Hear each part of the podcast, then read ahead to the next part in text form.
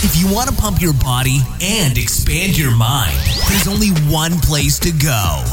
Mind Pump. Mind Pump with your hosts, Sal DiStefano, Adam Schafer, and Justin Andrews.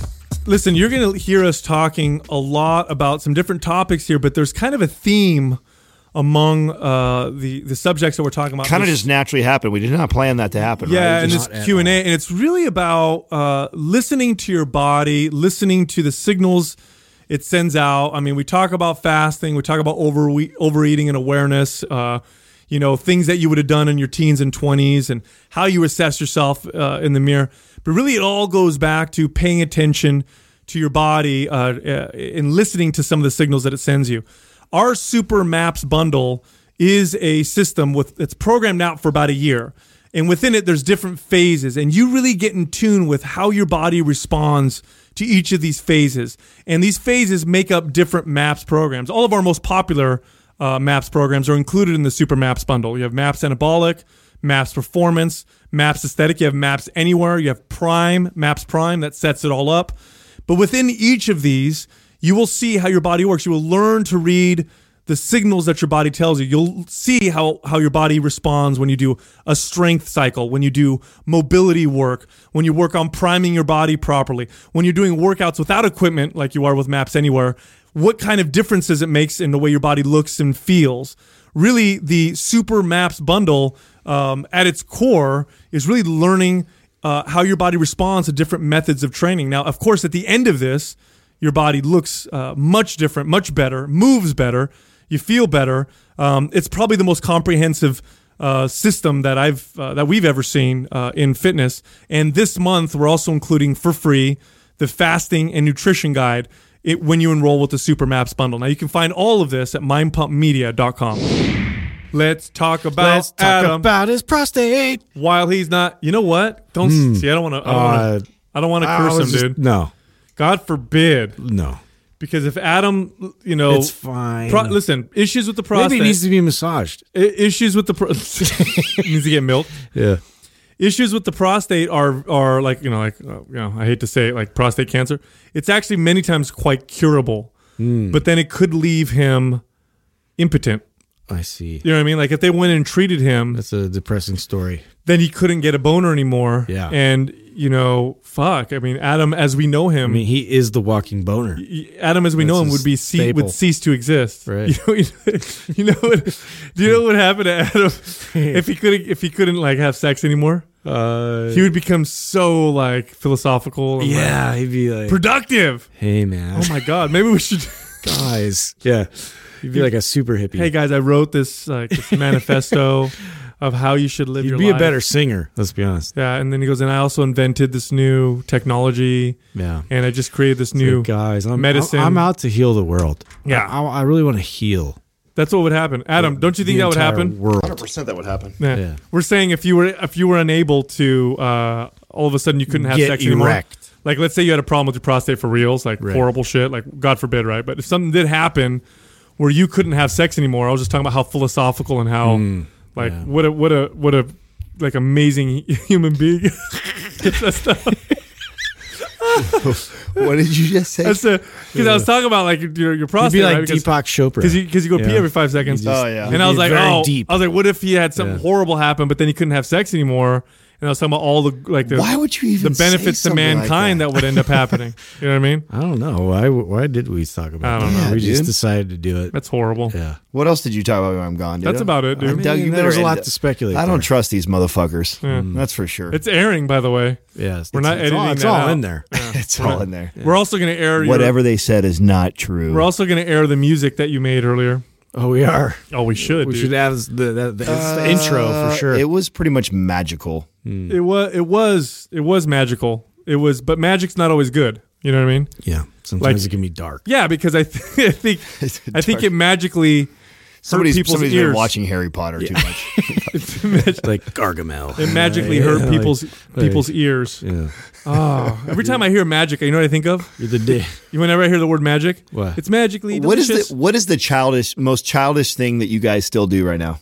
childish? Childish? Yeah. What do you mean? I what do you mean? No, I Like know wear you, jammies? I don't know. Possibly. Do you wear a onesie still, No. or uh, watch Harry you Potter do. on the weekends, even though you've seen it 15 times already? I'm, I'm I know I you totally got. get into SpongeBob. with When my I get kids. when I get stressed out, I have a pacifier. Is that considered? Whoa. No, I'm just kidding. do you remember when that was in style? Remember so after weird. you do the whole uh, baby diaper thing. Boys in the Hood. After Boys in the Hood, when we were, do you remember that? That was there was actually a uh, short window there where that people were buying pacifiers and they were. I thought that was because they were on drugs. I thought they had to do Oh, that yeah, because yeah, they yeah, were yeah. chewing their mouth. no, that was from Boys in the Hood. Boys in the Hood. That Ah. one character he had, he used to put the pacifier in the side. I of his remember mouth. that. Yeah, and then after that, everybody did it. It's so dumb. Well, not everybody. A lot of people did it for a while. Well, I know at raves and shit, people are dropping all kinds of Molly, and then you'll see some people with like pacifiers in their mouth and stuff. Well, what, what I mean, what's Freud? Freud has a, a theory on this, right? That we have this mouth uh, fixation, right? The, that we want to chew and put things in our mouth. Isn't there? Isn't there some? Don't do you, do you know, do you know much about Freud? Did you Mm, I read don't much know Freud you- or no? I know you like to justify He's why more into like that. having sex with your mom. No, no. Did you have you read Yes, Freud? I, no, that's true. I've read, right, I've read that about this. true, right? There's there's something, and it has something to do all the way back to when we were kids and we're, or we used to freaking nurse on our mom, whatever, right? So it, there's something about that, and I and uh, you a Show lot of people, titties, a lot girl. of people did that for a while, and them I have titties, uh, girl, titties, I chew on like straws. I, I'm really I have a bad habit of uh, if I drink something that has a straw afterwards, I pull the straw out and then I chew. I don't know if you guys seen that already. I've been around you guys multiple times. You always putting things in your mouth Yeah. Just- all the time get the fuck out of here. yeah. in your mouth. Yeah, you can get fixated on all kinds of stuff. Yeah. Did you guys lift today? No, huh? Not you, yet. you guys Not wait yet. till afterwards? Well, no, I mean, I I'll pick up like I'll do some stuff with the Indian clubs and the mace bell just like sporadically all the time.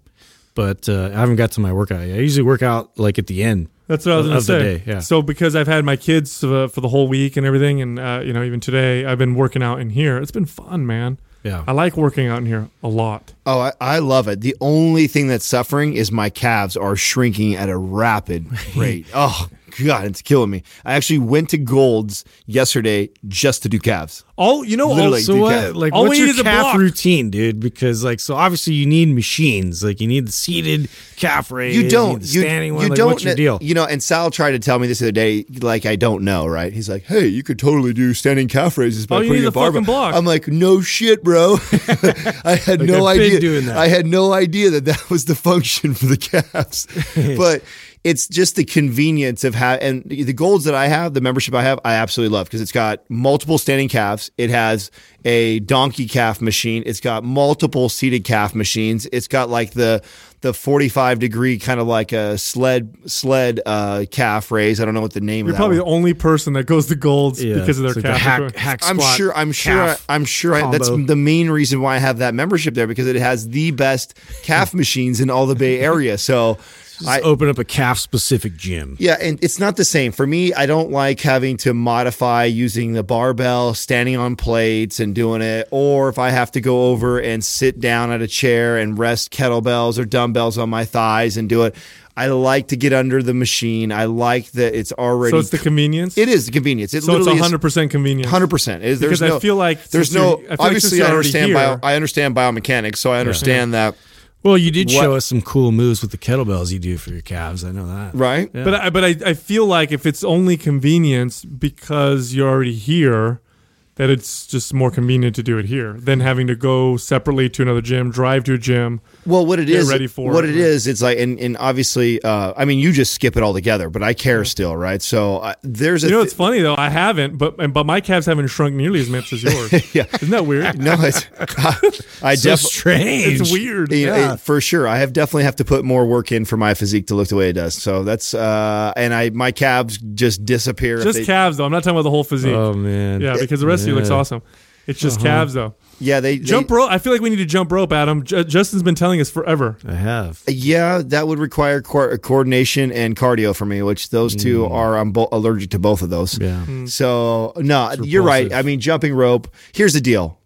I'm fucking making excuses. Okay, like so we could sit here all day and point them out. I'm just admitting what uh, this is a struggle of mine that I'm having right now, and I'm being real about it. So what we can talk it- about all the different ways that we can use fucking the, do This stuff. isn't that- a calf intervention. yeah, dude. exactly. Chill out. Like yeah. fuck off, dude. The ti- Right? You know what I'm. You know what I'm title actually. of this episode is.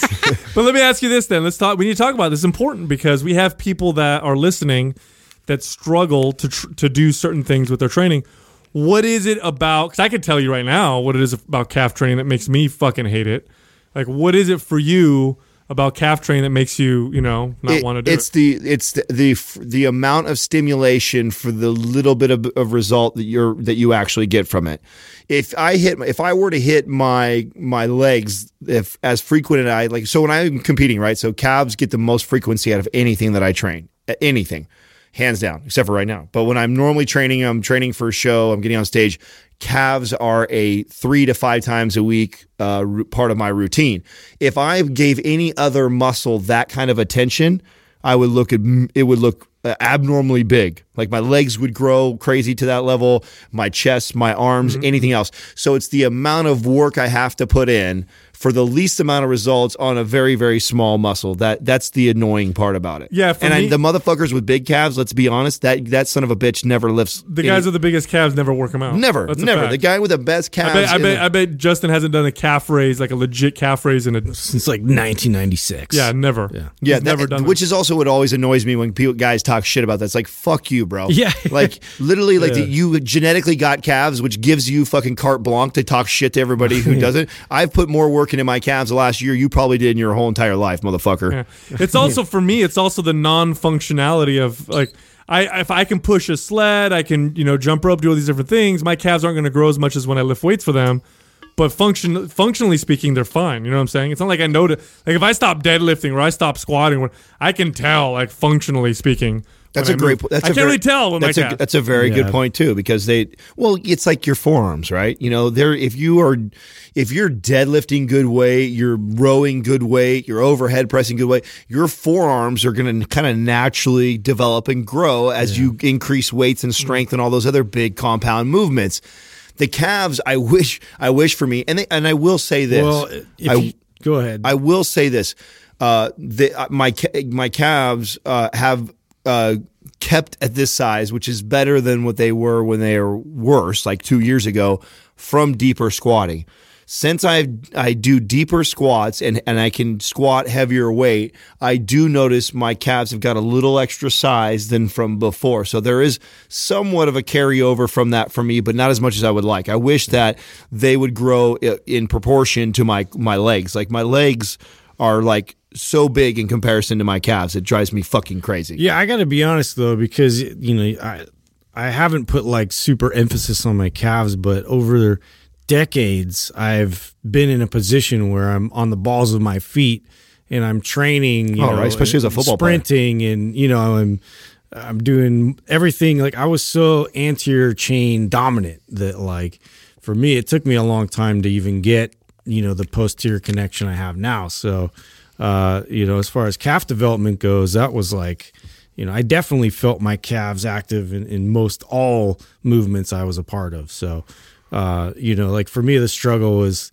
getting my heels to stay flat and then you know pulling weight off the ground like that's tough for me like hmm. squatting and Oh, I see no what you're saying. Just yeah because the I was feet so flat. quad dominant too I, I would compensate because you're always on your toes. yeah Which, I- I- makes sense for like your football, soccer play. But, but here's the thing, though. I was a soccer and a basketball player my entire life, and I still have no calves. yeah You know well you wanted size though. I mean the function of them Yeah, good. no, you just wanted size You're right. Yeah. Actually, this is and this is where the genetic po- component really comes in. Like if you were to compare the strength of my calves and like the the d- definition and how strong they are, like they're strong for sure, stronger than most, but they definitely don't. The, the size doesn't reflect what they're what they're capable, and that's just genetics. You know, Yeah. that's just what it is. And I think part of it is learning to accept that, right? That- And that's kind of this transition. Like I was joking about it with uh, Juji when he was here. And he's like, bro, just just own it, just own it. You don't got ha- calves. You you weren't genetically blessed with it. You know, since in like hammering away at him for this little bit. It's like, oh man, but it kills me though, dude. I like I like to wear shorts, man. or you do the calf implants. yeah, right. I, uh, I, you know, what I started doing a lot is uh, short foot. That exercise, short foot, that we learned. Uh, with Oh, Brink. yeah. Oh, Have you tried right, that? right, yeah. That's so fucking weird, dude. it is weird It's hard to do. For, It's for- very hard forever, I'm looking at my foot. I'm like, it's not doing anything. But now I'm starting to be able to get get it to be able to do what I wanted to, and it's interesting. it is so that's a great technique. So you want to add some tips to when you do calf raises. yeah explain what that is. yeah, that's people are kind like huh Yeah, it's kind of, short foot is literally your foot is on the floor flat, and then you literally shrink your foot by by squeezing the muscles of the sole of your foot. Okay, so how I'd explain Yeah, that to a client is pretend weird. pretend like you have a marble on the floor and you're trying to pick it up with the center of your foot. So this like the Hmm. it, right where the arch is at of your foot, pretend like you're trying to pick a marble. Now you're not going to be able to do that. But think about that. That's the, what you're trying to do is you're trying to grip the marble and pick the marble up with, the this, center. Well, yeah, with Do the you know center how hard and you know how disconnected we are to it? That I, I literally for like two days I would sit there Oh. and be like, I'm not doing anything. Yeah, I didn't feel anything. And now I can kind of do a little bit. You know what I mean? Well, but and- and- still not nothing. The crazy part is technically we should be able to do all this stuff with our feet. Obviously, because of shoes and what we've done, we can't. You know, and a good example is did you guys see that uh, video of the girl who shoots the bow and arrow with, her feet? I've seen that before. Oh my Yeah, god, yeah. that is that is impressive as shit. Imagine dude. what else she can do with those feet. I remember when I shared the story about the The stripper foot, the foot job that you got. back in the old mind pump days. Oh my god, what was I thinking sharing that story? I can't believe you actually did that. my poor girl, man. I Alright, saw she. foot I put her through the gauntlet at the very beginning, man. I love you, honey, for putting up with me, staying around this long. Uh, you know what, dude? what? What? Let's get into some motherfucking questions. Let's do it. Do it. Summon the eagle. Queen Quaaa! Chimera Quaaa! Today's Qua is being brought to you by Kimera Koffee. It's the only coffee that is infused with all natural nootropics for a cleaner, calmer, and more focused buzz without the crash. Click the Kimera link at mindpumpmedia.com and input the discount code MINDPUMP at checkout for 10% off. It's the motherfucking claw. The eagle has landed. Qui-qua.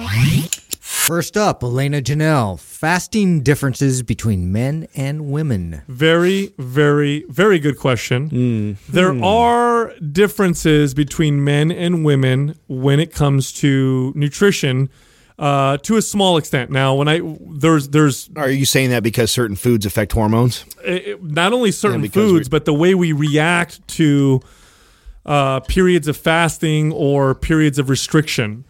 Because a woman's body will. Uh, so what happens, for example, when men men can handle fasting t- generally, there's always individual variances, but men typically can handle fasting for longer periods of time without major hormonal changes or changes to their body. A woman can fast and find herself uh, having changes in menstruation and hormonal changes. And we're not quite sure why this is. And there are hormonal, uh, uh, you know, differences uh, in in response to these things. We're not quite sure why that is. One theory is that men were predominantly hunters uh, during most of human civilization, and we probably had to adapt to longer periods of time without food, whereas women were gatherers and they maybe had access to nuts, berries, roots, whatever on a more regular basis. Of course, women also bear children, and uh, the, the, the the the female body, if it senses um, lack of nutrition or lack of food, it will prevent or try to prevent the woman from getting pregnant. Um, and so you'll notice changes in menstruation. Some women will get extreme with it. Um, I've had some, uh, you know, some friends of mine who've tried the long fast route or too many fasts and will start to lose hair and get all these symptoms of starvation. Um, in which case, I tell them to not fast nearly as frequency or nearly as long. Um, this is one of those like listen to your body Yeah, I want to make. I want to make something clear right here because uh, I forgot that you know some of these topics we visited like a long time ago, and some people haven't heard us talk uh, in depth about fasting. We have a fasting guide. We're all huge fans of fasting. That being said, uh, when I'm coaching a client, uh, one of the things that this is one of the last things that I teach them. So when you're with me, like you have a minimum of 90 days that you have to be with me, right? And during those 90 that 90 day process, it's not till the end of it do I actually start to teach you how to incorporate fasting. And that and that's because there's other things that are very important. And one of those is establishing if you have any sort of health issues already that could that could conflict with you fasting right out the gate. So if you have hormonal issues already, you have thyroid condition, you have you have metabolism like if you have a metabolic damage, like if you've got things already going with you, then fasting to me we're not ready for that yet. We need to get uh, a balanced diet out and understanding how different foods affect your body and kind of get normalcy first. And then I teach you how to incorporate fasting for health benefits, not for late losing weight. to nourish your body. Yes. You're trying to teach your body how to get to that point where you, you know you're supplying the proper amount of nutrients and getting the right minerals, micronutrients, all these things, and and have it you know like learn you know, on a deeper level, like what that feels like. So Yeah, I mean, you want to consider uh, even getting lean. You know, when it comes to men and women, like when a woman, uh, if a woman gets really, really, really lean, she'll notice some negative uh, effects on her body. Um, you know, again, uh, she'll stop uh, having her period. Uh, she gets these symptoms of starvation, fine hair on her entire body. Um, she, you know, her metabolism can affect it, can get affected in a very, very negative way. Whereas men have a higher resilience when it comes to this. I mean, men can get very, very lean and not necessarily have some of these negative effects. Stress, uh, stress on a uh, on a woman can cause uh, stop, you know, can cause them to stop uh, menstruating. Too much exercise, even if she has enough body fat, can cause you know her to stop uh, menstruating. A ketogenic diet can do the same thing. So, I think uh, women's bodies are a little bit more sensitive to. Um, you know changes in nutrition and stress because uh, again you evolve you know they evolved to bear children. And so that's kind of the that's like the, one of the predominant uh, things when it comes to a woman's hormones is uh, is is this an environment where it's going to be okay for this woman to bear a child or is this an environment where we need to be a little bit more careful and your body starts to kind of adjust to you know what's happening? So uh, you've got to listen to your body, and, and the individual variances can be massive. I, I mean, there's women that can fast very long, have no effects on, no negative effects on the hormones and whatnot. And then there can be people who, women who fast have very negative effects, and there can be men that have very negative effects to uh, prolonged fasting. It's very individual. You need to listen to your body, and if you're a woman and you stop having your period, uh, you're doing there, there's something you need, something is going wrong. You should be able to have regular menses, especially if you're in that, you know, the the, the I- childbearing I, age. I, want to say again too that because and I and I say this because I feel like we've talked about it before, and yet we still have people on our forum who are people that are on our forum are some of our biggest diehard consistent fans when it comes to going through all of our material and podcasts that we've released. And they still are. Uh, a lot of people still connect the fasting thing to a weight loss. A lot of people are incorporating fasting because we talk about all the health benefits behind it, but yet still when they incorporate it, they're looking for the scale to be going down for them. So that is not what we're looking for from that. Is that a byproduct? Yes, most of the time it is, but it is not necessarily what you're looking for from the fast. You want to take your that that mentality out because that's a bad connection that you are starting to do. You do not want to connect with your weight loss goal with fasting as the method that got you there. The idea is to have a very good balance and understanding of food and nutrition and exercise, connecting those dots, and then learning how to incorporate fasting because of all the health benefits that come along with it. Not learning how to sustain from food, starve your body, or incorporate fasting as a fast way to lose weight. Mm-hmm. You're setting yourself up to put the weight back on over and over. Yeah, and one, you know, one more thing, you know, in the past we've referred to fasting as a stress on the body, and some of the world's leading researchers now are saying it's not not really a stress, although it does induce uh, things that resemble a stress response. Um, it's more of a, a an alternate kind of program that your body goes on. But that being said, a stressed body uh, may respond or may have a, a lowered ability to respond well to fasting. So Yeah. if you're losing sleep, if you're very super stressed out at work and things are going horrible for you, fasting, uh, you're more likely to get some of the negatives that may happen from fasting. Yeah. So you know, there's lots of things to consider. But yeah, when when Adam's talking about you know the weight loss uh, being the goal, look, here's the thing, like. If, if fasting, if you're just connecting it to weight loss, I'll tell you right now where that end, where that ends up. Th- That road, Anorexia. yeah, that road turns into uh, severe restriction of food and can potentially lead to you know things like anorexia, which is a uh, again another horrible relationship to It- food. I look at it more like you're teaching your body how to manage its other operating system, and and, and which is something that, like Sal's kind of mentioning, they're finding out it's it's crucial that we operate on both. Now, how do we operate on both? I have to teach my body like very slowly, very gradually to understand what that looks like in, in a healthy way. And so I, I want to introduce it with, uh, you know, the least resistance as possible. So whatever that looks like in your schedule or something that's like more attainable for you. But you have to understand the different approaches that exist that have kind of built in a protocol for this. And that's why the fasting guide highlights a lot of this. And I do feel like you get better at fasting as you ramp up and understand how to use it. I- Absolutely. I, I know. I mean, uh, I, look. Think about it this way: if when's the last time you as a listener, when's the last time you went 24 or 48 hours without food? Probably can't remember the last time you did that, right? N- nobody, nobody's gone that long without. For the most part, in the modern world, you've always got food with you. Well, 24 to 48 hour fast is considered a, a relatively normal fast by research standards. Um, so if you're going to go from never fasting to all of a sudden I'm doing this long fast, it's probably not a good idea. I would start with like a skip a meal. Skip meal. Yeah, just skip a meal, see how you feel, and then do that once, and then don't do it for another you know five or six days. Don't jump into it and go. Like I said, I've I've had people literally be like, oh, I did you know I'm doing a 24 hour fast every single day, um, and I'm, I'm noticing I'm starting to lose some hair, and I noticed my period stop. Like, is what does this mean? I'm like, Well, what are you doing? Like, stop. A lot of people stop because uh, their body is, you know, yeah, they're cloudy and they have like a headache, and you know, there's there's these these things that you may experience if you're so oversaturated all the time to then all of a sudden shock the body and go into not not an eating situation at all. You know, your body's going to be super hungry and it's going to freak out. I'm going to get a headache and I'm going to, you know, it's going to be hard for me to think clearly. But you know, that's why we say gradual approach because you know, you're going to still probably feel some of those symptoms, but it's going to be less than it would if it was like a super shocked and awe to the body. Dilly YV, how to stop overeating. So this was a little bit longer. I read it earlier, and um, they were talking about how they'll sit down at a meal and just eat until they're stuffed, like they just can't breathe anymore, whatever. And I, I know we're all we've all experienced that before. this is literally eating without awareness. That's all it is. Hmm. Because if you ate until you were satisfied, you, would never believe reach this point. Do you believe that, or do you uh, believe some people are fully aware and they still do it anyways? No, I think they're not fully aware. I think if you're fully aware, then you're done. There's no re- why. Why am I continue eating past that point? Think about how painful it is. Uh, We've all done it. Hmm. It's a painful situation.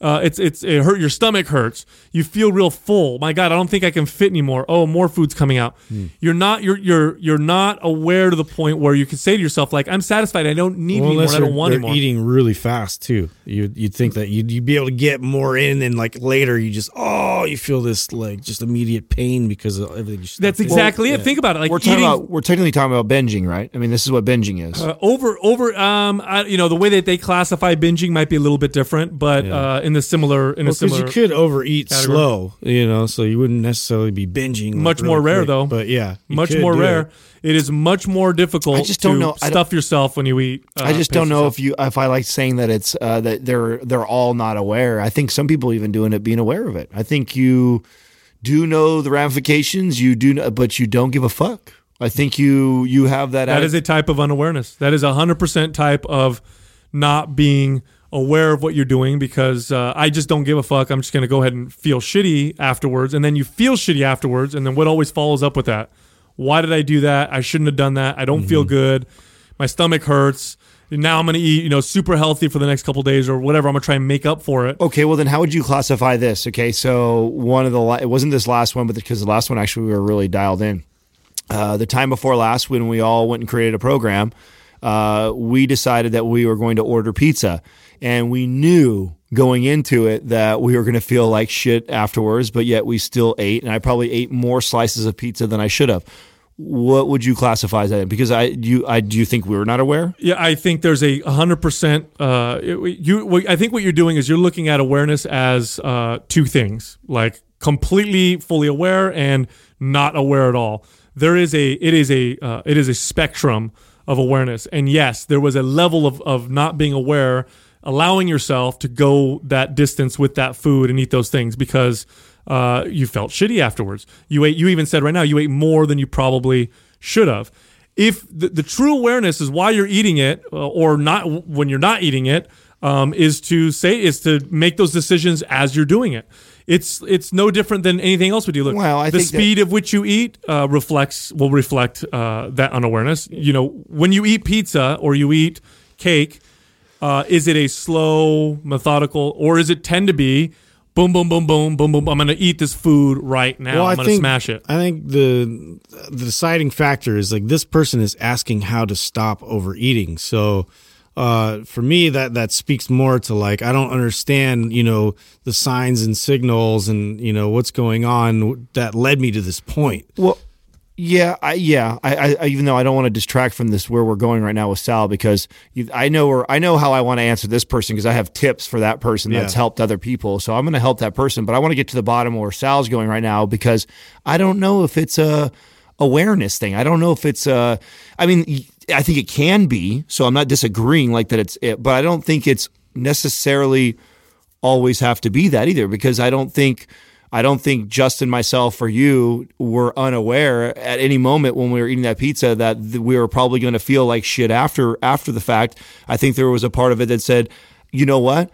I want to have this pizza, you know- knowing that I'll probably get have to take two in the morning shits, which I hate to have to do, and my, then my butt burns from the pepperoni and the red peppers. That's like, what I'm saying. But then when you go versus like I, we do that so infrequently versus frequently, you know, somebody that's like constantly has those sort of mental battles, like I know how this is going to make me feel, but then they do it like pattern after pattern after pattern. uh, you have to understand too. Lit- being unaware literally means you're unaware. Even now, you're the, defending it and bringing it up and feeling a personal, almost like, oh wait, let me use my own personal example. And no, I'm not like that person. Awareness comes from ego, or, or unawareness comes from your ego. And feeling like, no, I'm different. That's not how it operates. Is literally your ego saying to me and whatever. Well, I disagree again because I don't. I think that what I'm saying right now is that it's. I'm not defending it. I'm just trying to get to the bottom of of it being called awareness, fully awareness, or not awareness, or the spectrum awareness.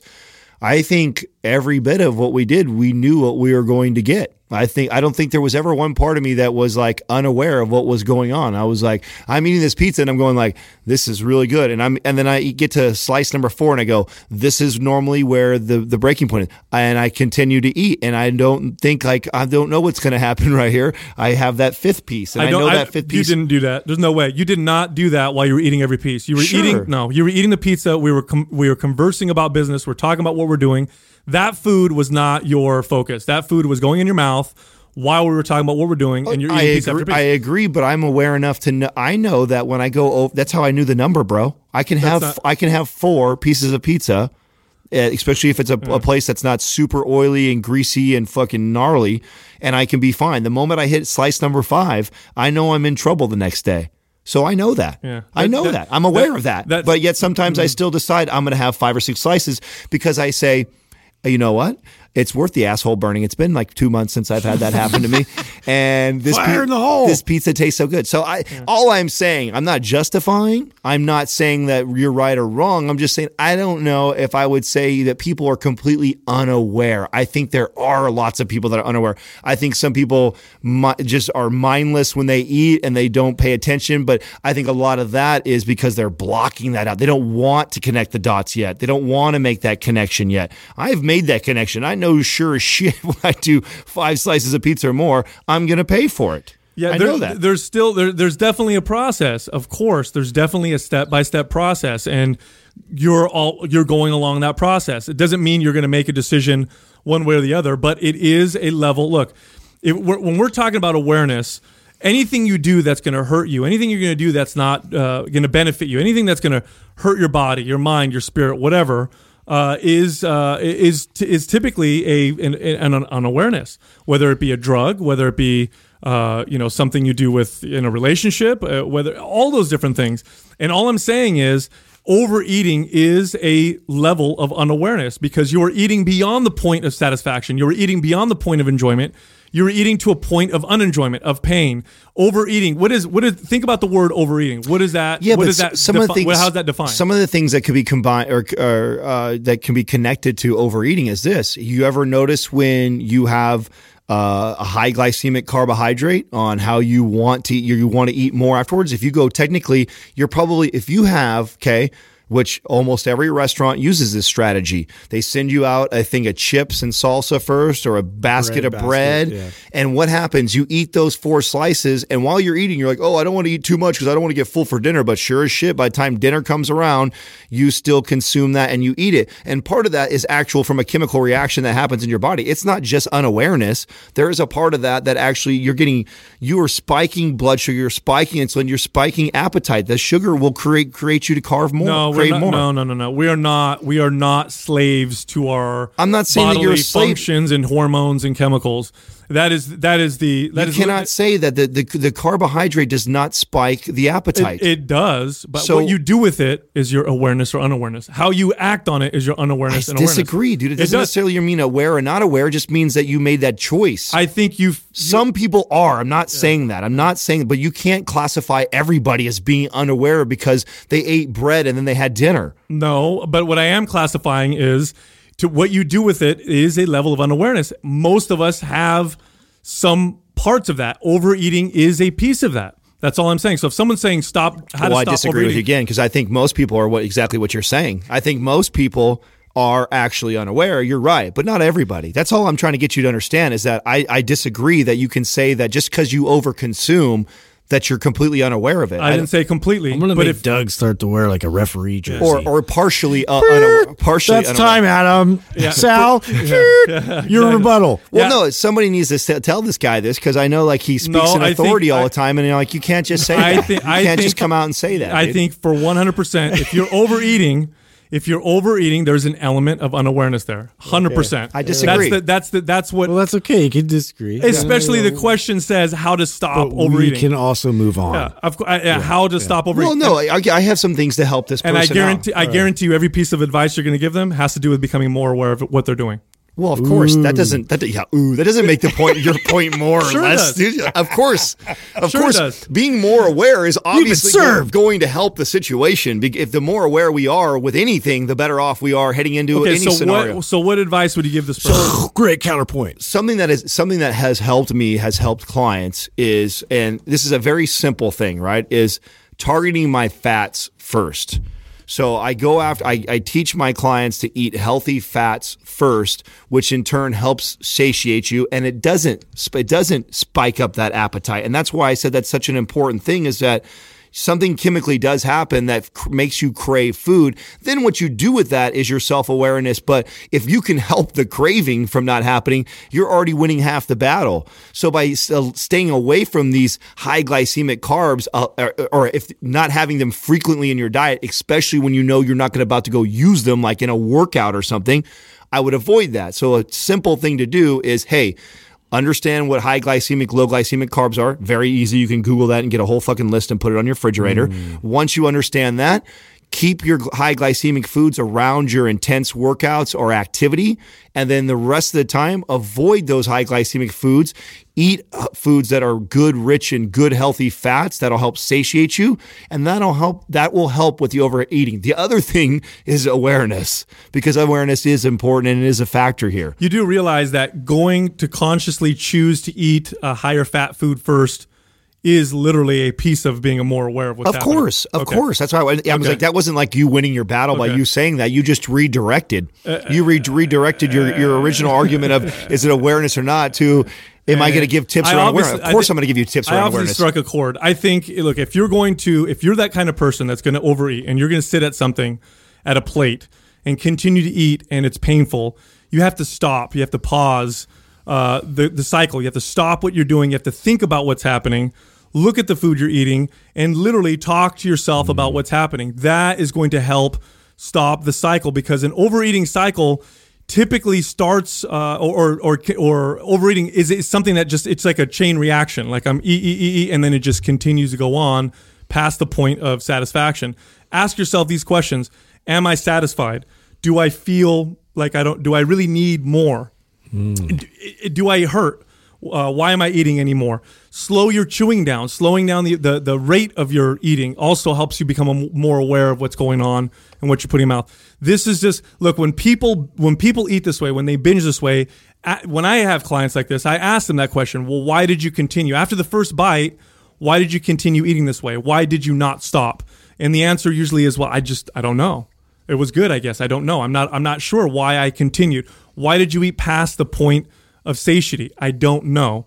And that's literally what I'm talking about. So I would say pay attention to what's happening. Slow yourself down. Chew slower. Yes, make different choices before you eat, but it's all under that umbrella of you need to know what's going on and you become more conscious of what's going on and not let it become this automatic uh, Well, this is also this is also how we created the nutrition guide was you know and some people feel it's like basic because of what we put out there but that's just it is most people haven't learned to master the basics you know, most people want this, oh, prescriptive diet of follow this and you're going to lose weight or build muscle. And we were so adamant not to do that because we're like, listen, most motherfuckers out there don't even understand a protein, carb, fat, or understand how to eat with color and why all these foods are so essential to the body's systems.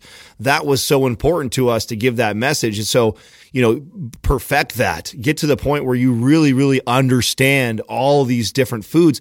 And it may seem daunting right now, but you just approach it with small steps. I mean, that's how we coach somebody. We give them one simple thing that we talk about and we get good at it. We understand that, okay, this is what this, what's doing, what this is what's good for your body when you eat this way. So, And then if you want that last piece of pizza, you have to yell at the top of your lungs, I'm eating pizza! and I'm aware. Look at me, I'm aware! It's going in my mouth, it's in my body. All right. With that said, K Matos one best advice that you got in your teens and twenties that you didn't take but wish you did. Man, I'm drawing a blank on that one. Mm. I'll go with one. I know, right? I, I'll go with one right away that comes to mind when I was younger. I think everybody's been told this when they were younger, that, and I wish I started earlier. I didn't get really into reading subjects that I wanted to learn more about until my mid 20s. So I, I feel like I got a late start, uh, and I know how much it grew me from 25 to now 35. I wish uh, I would have done that and started that as a teen. I wish I would have created those habits that I would just pick up one book a month and, and read on topics that I want to learn already about, which I think that's where I made the mistake when I got that advice when I was a kid. I think someone just said, you need to read more or read more. And they tell you that. And you think, because I hate reading novels. And that's kind of how I connected it was, oh, I need to read these, these novels that are popular that everyone talks about. I'm like, this is boring. I fall asleep halfway through them and it wasn't my thing. So then I just was like, meh about it. And it wasn't until I got into working, making good money, got my house, and and then I started thinking like, okay, investing and you know business and entrepreneurship and leadership. I was in a role where I was managing, so now all these topics I became really important to me, and then I began reading more and more and more. I wish I would have started that early on when I was younger, when the first person told me that. That's just one that comes to mind right away.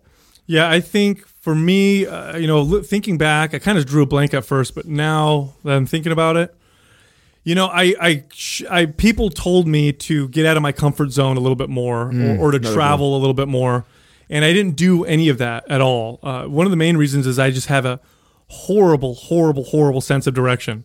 So I never really went anywhere outside of the places I, I, I you know, I, I knew because I was afraid of getting lost. Now, as an you know a much older adult, I know that that's not really that big of a deal, and I'm not going to die. But man, I passed up so many opportunities. Like I had an opportunity to go run a club in Hong Kong, and I had opportunities to go work in uh, you know other countries in different states. And going, and I wish I could go back in time and, and, and take advantage of some of those things.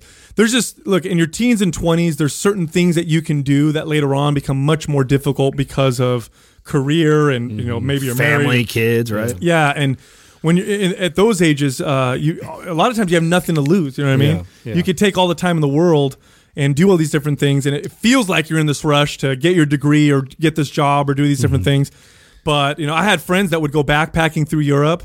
And I would always be like, no, I got to work. I got to stay focused on this one thing. And, you know, they'd be gone for two weeks. Like, it's two weeks. Yeah. I would have gotten so much more of that had I gone with them. Yeah, and I feel it's the same for me. It's it's more just like the risks and in, the risk taking back then. Like uh, there was a lot of times where people were like, "Put your money here and invest in this," or like, um, you know, uh, oh, you you like like because I love I love films, and I, one day I want to write like a film or whatever, and it's like, why didn't I pursue that? Well, I had nothing but time on my hands. You know, like learn learn more about it take take the the classes and pursue the things that really interested me the most and then get to a place where you know earlier like that would have been a lot more feasible. But like even then like i still wouldn't change it because i i, I definitely like where I, where i'm at and where i ended up. And all these things had to take place for me to get to where i am. But i mean that's all just Well, I think we- hindsight. But you know like i, I definitely that was like something that i'm like wow or music you know if i would if i would have just like really poured myself more into that i would have definitely you know benefited from it so I think obviously all of us would say that, right? That Yeah. it wouldn't change how things played out because they all played out for a reason the way it did. Right. But I tell you what, another uh, another one is like I think a lot of people uh, when I was younger uh, and I, I can remember parents and uh, you know uncles and aunts and stuff like that giving lectures to me, like you know, as far as like the people that you choose to hang out with. Um, and I think I think we've all heard this like a ton of times, but I don't think it really resonated with me until I was in my late twenties, almost thirty, That's a big one. on how important it was for me to start to eliminate people in my life that uh, were just bloodsuckers and people and to stay close to those that were going to help me grow and push me to to new levels and new heights um, it- it- not just financially or business or work related, but even just in personal growth and just positivity and just that way of thinking. That's a tough one. What? That's, that's tough. That's Oh, tough oh at yeah. Well, you know, yeah. So, and I can there's there I can remember, uh, man, some hard breakups that I had with like Oh, other good men in my life that were good guys, good this, and good relationships as friends for a long time, but. What they really, when I really, if as an outsider looking in, or now hindsight looking back, when I look at what they represented. I mean, it was like my party buddy, right? My buddy who, you know, got fucked up with me and went to Vegas and we, you know, gambled. And it's like, th- I mean, I love doing that stuff during that time. And like we said, we probably wouldn't change that. But then I think about it like, you know, wow, that really wasn't taking me any further in life by doing that all the time. And then when I really dissect that person's relationship with me, that's a majority of what it what it representative. And if I really think about it, it's also the friend that was kind of hating on me when I was doing success, do, making you know, doing great in life, and like you know what, like wow, I don't know if I really want this person. And you know, you don't put that together until you get older. And I wish I would have started eliminating people in my life. Um, at a soon at a sooner point, I think I'd be further along. Yeah. Yeah, I think too, you know, um, Um, feeling like I had to fit within a particular like, expectations. Mm-hmm. You know what I mean? Like my family wants me to be this way. Yeah. And this is what I have to do. And these are the, and not really knowing that it's my life and I can do whatever I want with it and just express myself the, the way I want and do, you know, follow my dreams the way I want. I think when you talk to people in their 30s uh, and 40s, and you ask them to define their 20s, I think a lot of them will say that, right? They'll say, mm-hmm. "Gosh, I I- you know I feel so much more independent and free now. Like I can just be who I am." And I felt like in my teens and 20s, I had to be this other person.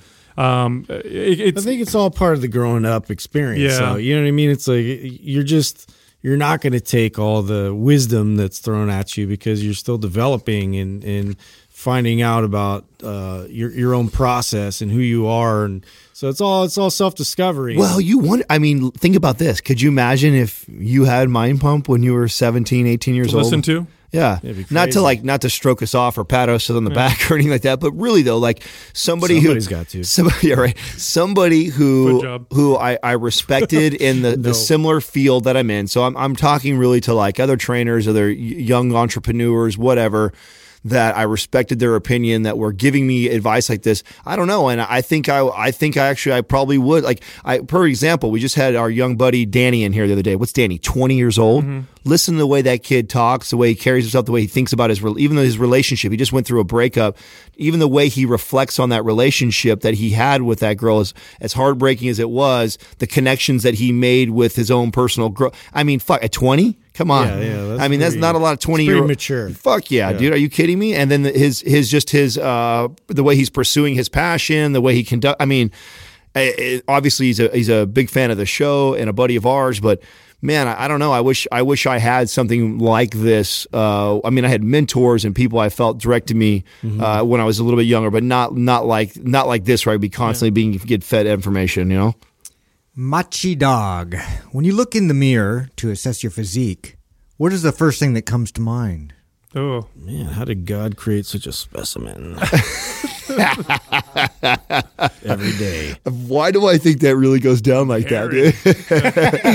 I feel like you get out of the shower and you Just ask my wife. That's right. So, You, like, you rub wow, you rub your shit. chest and then you say that in front Oh of the shit, mirror. I'm put together. watch What yourself is that? All the question was like, what will you look at yourself in the mirror? and What comes to mind? Yeah, what comes to your mind? Wow. Okay, if we're being completely honest with ourselves, uh, the, I think this is something that uh, you're you're always trying to improve on is to not look at all your flaws. Mm-hmm. Which I would be lying to say that I do. I look in the mirror and I don't do that. I think that would be completely lying to say that I look in the mirror and I go like, "Oh, I'm so happy with exactly the way I look and I'm life is per." No, I look at myself and I go like, "Fuck, I'm slipping." You know, I it looks. Uh, oh, oh shit. You know what that skipped workout and the and the two you know uh, burgers I had over the over the weekend like I can see it you know like I do that I assess uh, I assess it and I use it as accountability to uh, what I've been doing the the previous week and I know that this is not the the connection I want to make. I want to, and and it's a process for me. I feel like I over time and like I was just telling Katrina this the other day that I feel the best I've ever felt. And why that makes me happy is I couldn't be further away from my stage physique as far as the way I looked. So I have become more comfortable with the way I look when I have a nice balance in my life where I get to go enjoy birthday parties here and there, but I'm also mindful of what I'm doing. I don't have to hammer myself in the gym seven days a week, one hour plus at a time. And I get to maintain a strong function. I'm very functional right now. I've been looking at that more instead of looking at my aesthetic mirror reflection I'm looking at. But it's still a motivating thing for you. Exactly. I'd be lying if, if it wasn't. You know what I'm saying? I think that if I'm not being, I, would, I wouldn't be true, wouldn't be truthful of myself if I didn't look at myself and uh, critique it somewhat. Yeah. So what's weird is uh, I, I used to do this all the time. You know, I'd look in the mirror, especially after I worked out, because that's when I'd look the best, um, and really break down what I need to work on, what I don't like. Um, you know what's interesting? a few years ago, I I don't remember what I was over somebody's house, and we had done some exercises, and then I had looked in a mirror that was like a reflection of another mirror, and I could see my back, and for whatever reason, it was an angle that I'm not used to seeing.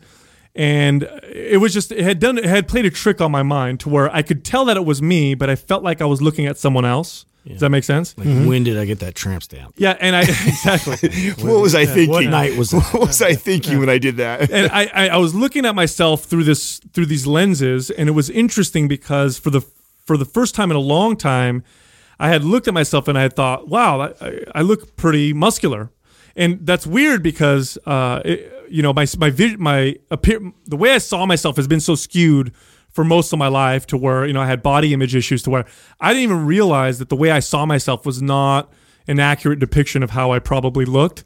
And this one moment was really weird to me to see that and look at my back and go, "Wow, I look I look really muscular." And when I look at my back through other, you know, through other, you know, ways or other shots or whatever, I didn't see that same thing. And it wasn't the lighting, it wasn't a change in anything. It was the same thing. It was just for whatever reason it had played a trick on my mind to where I felt like I was looking someone else. So for a split second, it was like I could step outside my body and look at myself like someone else would, which is a very, very weird and interesting thing to do. And I think people experience this a lot when they look at old pictures of themselves. I can't tell you how many times I've had a client, especially uh, female clients, well, they'll look at an old picture of themselves and they'll be like, oh God, I can't even believe I used to think I was fat back then. You know, or you know, some dude's like, God, I thought I wasn't. I didn't even think I was muscular back then, but look at me, I was so ripped. Yeah. and it's like you're you're you're. It's so skewed how you view yourself or how you see yourself that you're probably not even really being objective. You're you're you're looking at yourself differently than than the way someone else may see you. And uh, more recently, um, I've really haven't looked in the mirror and flexed a whole lot and checked myself out a whole lot.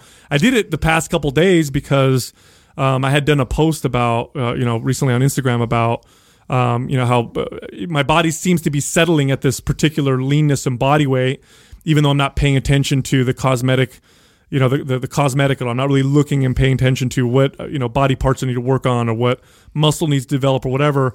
And what's weird is my body weight seems to settle at like 187 pounds. Between 186, I'd say, and 190 is where my weight seems to settle, and I'm not really even focusing on it.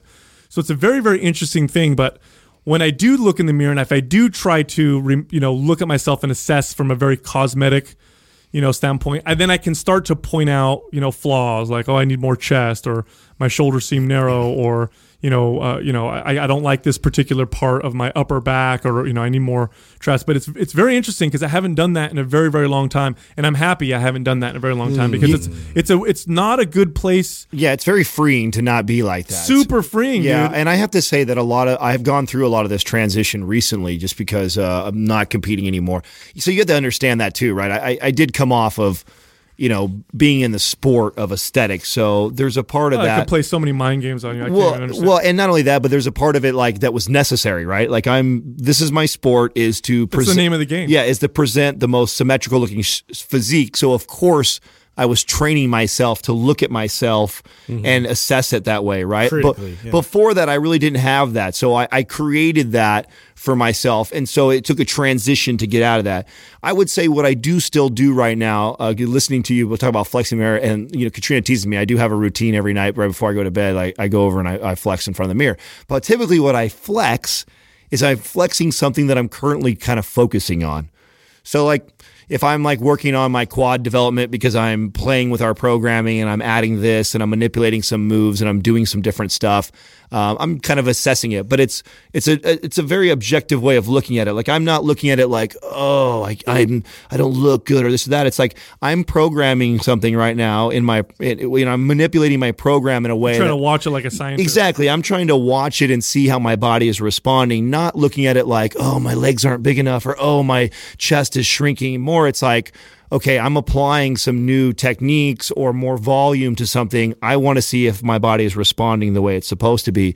So that's probably how I look at my physique more than anything now. It's more from a because that's what I enjoy the most with these guys now is like man a bunch of it's it is kind of like a bunch of scientists in a room that are like creating these form. I mean that's what we kind of do in a sense when you talk about our programming and our all the different exercise and movements and incorporating more mobility and priming like so I'm always I'm always applying all these different things and then I'm kind of going back and I'm using that. And not only not always is the the reflection an indicator of what I'm focused on. A lot of times like I said like right now I'm heavily focused on mobility so I'm less of looking in the mirror and more of like look at this I can sit all the way down in this baby position and my ankle isn't pronating anymore and I'm being able to internally rotate my feet even more than what I was before.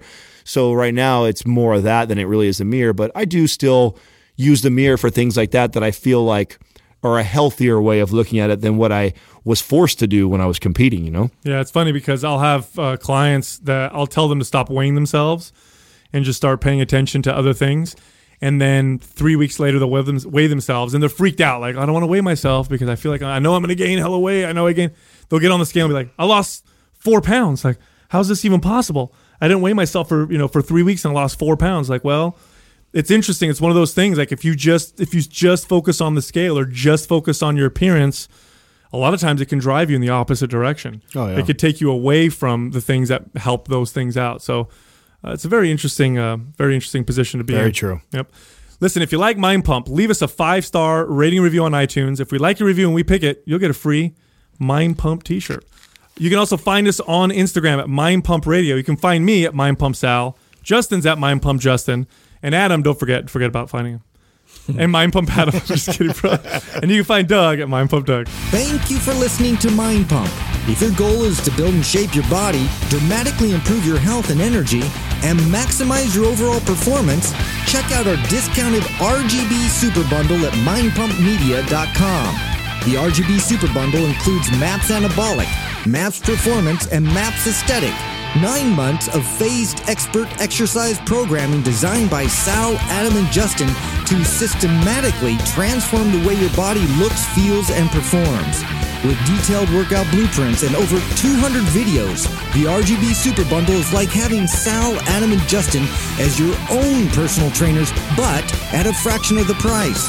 The RGB Super Bundle has a full 30 day money back guarantee, and you can get it now plus other valuable free resources at mindpumpmedia.com. If you enjoy this show, please share the love by leaving us a five star rating and review on iTunes and by introducing Mind Pump to your friends and family. We thank you for your support, and until next time, this is Mind Pump.